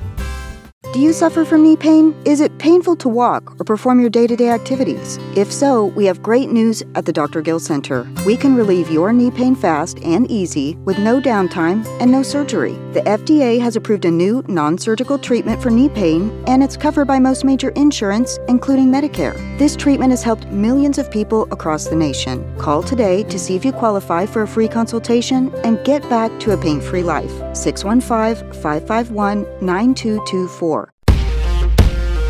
Brown's Body Shop has two locations to provide your vehicles with high quality body and frame repairs, the best paint jobs, and custom body fabrications. Brown's Body Shop has been successful for more than 50 years because of their highly trained personnel, competitive prices, superior customer care, and timely service. Don't put off body repairs or that custom paint job at Fenders. Go to Brown's Body Shop today, 1505 Nashville Highway in Columbia, 129 Alpha Drive in Franklin. Looking for convenience? Try Quick Mart Convenience Stores, conveniently located all across Maury County, southern Middle Tennessee, and North Alabama. Whether stopping in on your way to work for coffee and a biscuit, taking a plate lunch to go, or grabbing something cold to drink after a long hot day at work, there's always one nearby. Quick Mart Convenience Stores, conveniently located all across southern Middle Tennessee and North Alabama. Proudly serving Shell gasoline. Hey, this is Derek Ransom with 10 Pin Alley, voted number one family entertainment center in Maury County. We offer 32 bowling lanes, giant arcade, laser tag, bumper cars, and a full cafe and bar menu. We also specialize in group events, kids and adult birthday parties, company parties, sports team parties, and holiday parties. We're located at 322 East James Campbell Boulevard in Columbia. Call us today at 931 381 Bowl or visit us at 10pin.com. 10 Pin Alley, it's where the good times roll. This is Mark Curry at the Trailer Store. We are a local family owned business. Every day I work with my wife Susie, my mother Becky, and my son Justin. We offer a full line of lawnmower trailers, utility trailers, stock trailers, and a full line of trailer parts. We also offer service. Come see us at 1021 New Lewisburg Highway. Call us at 931 381 2795. That's 931 381 2795. Hey, this is Trip Stoltz, owner and manager of Columbia Ace Hardware. Come see us Saturday, September 9th and let your first cookout be on us. With the purchase of any grill, you will receive an Omaha Steaks voucher for 12 steak burgers and 12 beef franks free. We also will have hamburgers for the first 100 customers between 11 and 2 until we run out. Come see us Saturday, September 9th at 112 East James Campbell Boulevard, Columbia, Tennessee. Ace is the place with the helpful hardware, folks. I am Jack Blackstone. And I'm Emery Blackstone. Together, we are Greenway Tech Repair. Tired of slow computers, cracked phone screens, and fancy home electronics you don't know how to use? We can help. We provide local on site services as well as remote troubleshooting for any job, no matter how large or small, from computers and laptops to mobile devices and home electronics. We Blackstone brothers are eager to serve our community. Find us on Facebook at Greenway Tech Repair or by phone at 931 388 2691. That's on Facebook at Greenway Tech Repair or by phone at 931 388 2691. You'll have to see it to believe it.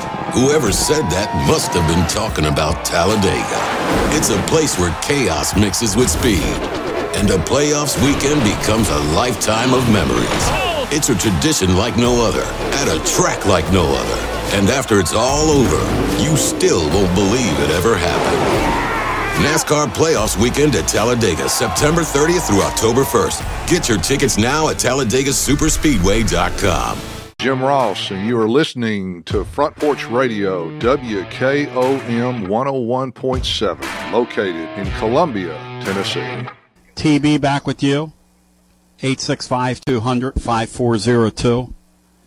Rather interesting conversation occurring off the air. Those of you that um, consume us on Twitter Spaces got a got a snootful there. So kudos to you for getting a snootful. I'm going to go back to our phones You can follow us on Twitter Spaces. You click on. Uh, I would turn if I were you. I'd turn my notifications on so when we go live, like I've been doing uh, halftime huddles during the halftime of Tennessee games, and we've been visiting with several hundred people during our half times. Which you know, whatever, whatever. Um, sometimes every once in a while we'll break in with something. So I turn my notifications on if I were you. If you want to see the thing visually, what we do here, make the switch to Twitch. Check out our Twitch. We also have an Instagram. We're uh, rewarding people. Last week, a couple folks won gift cards to Alumni Hall from there uh, for being there. Um, and throughout the year, we'll give things away over there. So, several different ways to find the show. Of course, you can find us at tclub.team every day. Matt Dixon uh, is preparing a full report for tomorrow there. So tclub.team, and I would encourage you to bookmark that. We've got some really interesting stuff up there today, and I, I guess I wrote most of it. And then Brian Hartman came behind with a really interesting report on since Tennessee's last win in Gainesville in 2003. Florida has lost how many times, Brian, on that field? This is astounding to me.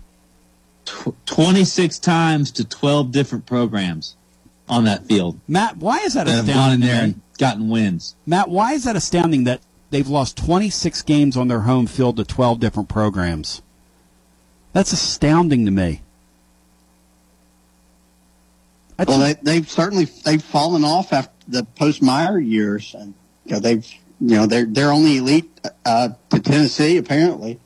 Know, they they catch Tennessee early in the year where they still have a lot of momentum, and you know they ha- haven't been been beaten up through a, a league schedule that I think some teams you know take advantage of later, but Tennessee just plays awful against them for whatever reason.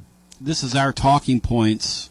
So you get a look see when you open that up in the morning. You look see of what we're going to discuss on the air. It kind of keeps you better in tune with the show and Tennessee's program and the Southeastern Conference. We we try to mix it up and college football nuggets that are there as well. Brian Hartman says that since Tennessee last won there in 2003, 20 years exactly, LSU has won there six times. That's insane. Florida State has won there five times. Alabama. Tennessee's won there only five times all time, and LSU's won there six times in 20 years. My Roan. It seems like that LSU Florida series is weird. The, the home team doesn't do well in that series for whatever reason. Alabama's won there twice. Ole Miss has won there twice. 2003, 2008. Ole Miss. They beat Urban Meyer there.